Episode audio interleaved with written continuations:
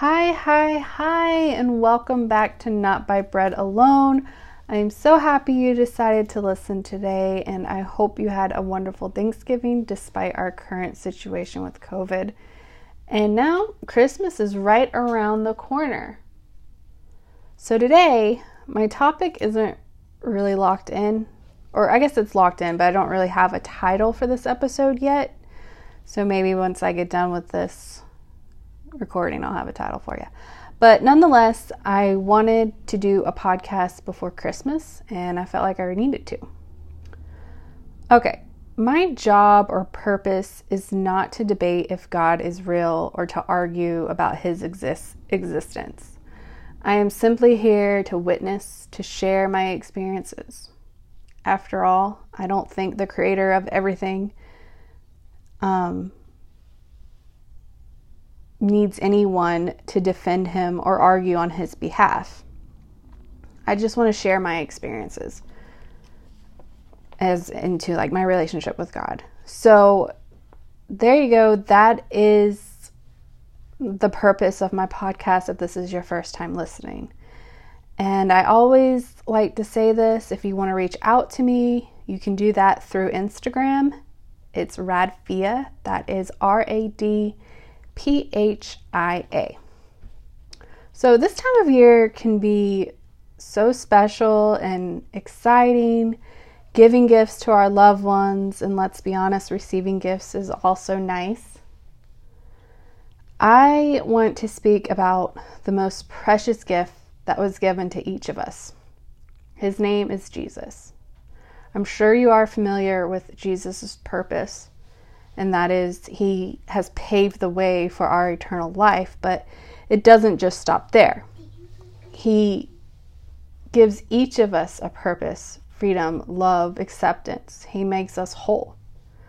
I have given my life to my Creator who has made a way for me to have everlasting life. And, you know, one might think, which I mean, I agree with this. There's nothing more my creator has to do for me because he has given me the ultimate gift. All we have to do is accept it. But what if I told you it doesn't stop there?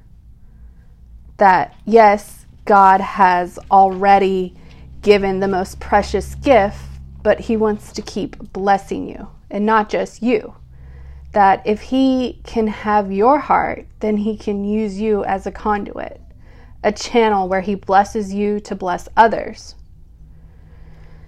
I think that's a powerful thing if you think about it. You know, while God doesn't care about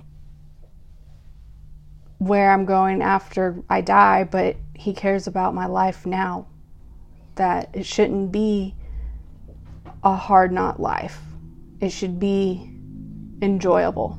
And that if He can bless you, then you should be that conduit, that channel to pass it on to others in hopes to, to continue the chain, if you will, and that other people will want the same relationship you have with Him.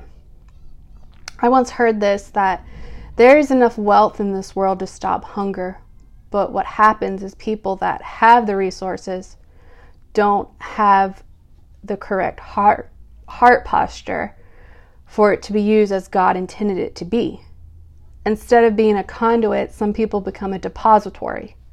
So here we have a God who freely gave us eternal life, a God that cares so deeply about each and every one of us, a God that created us so perfectly with free will to choose to love Him back, a God that loves you even if you deny Him.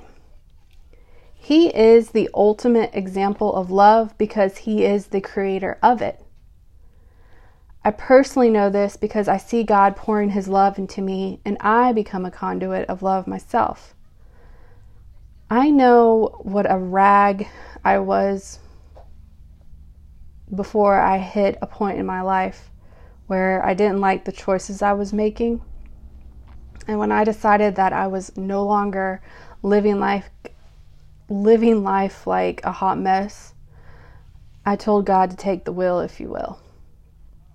And ever since then, things have changed for me. You have heard my stories of previous from previous podcasts, me sharing with you the things God has done in my life, big and small.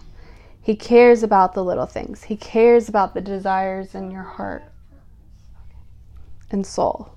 God doesn't see you by your mistakes or how I even saw myself. He sees you as his perfect child. I think that can be hard for a lot of us to accept or to think, how can God love me after what I've done? I'm just a nobody. In saying that, it makes me think of when the angel came to Mary to tell her that she will have or she will give birth to Jesus. After all, we are talking about Christmas. She would give birth to a king, our Savior. See, when she was told, she replied by what she saw herself as, what her current situation was. She said, How can that be? I'm a virgin. She probably was even thinking, I'm just a girl from this small town. Maybe she even thought, she was a nobody. But the angel told her, You are highly favored by God. Could you imagine being told that for the first time? She's a young lady, probably didn't have the greatest self esteem. I can relate. And she's being told that God highly favors her. Wow. Yes, the fact of having a child and never had sex also would have been a major shock. But don't miss a key element that had to play over in her head.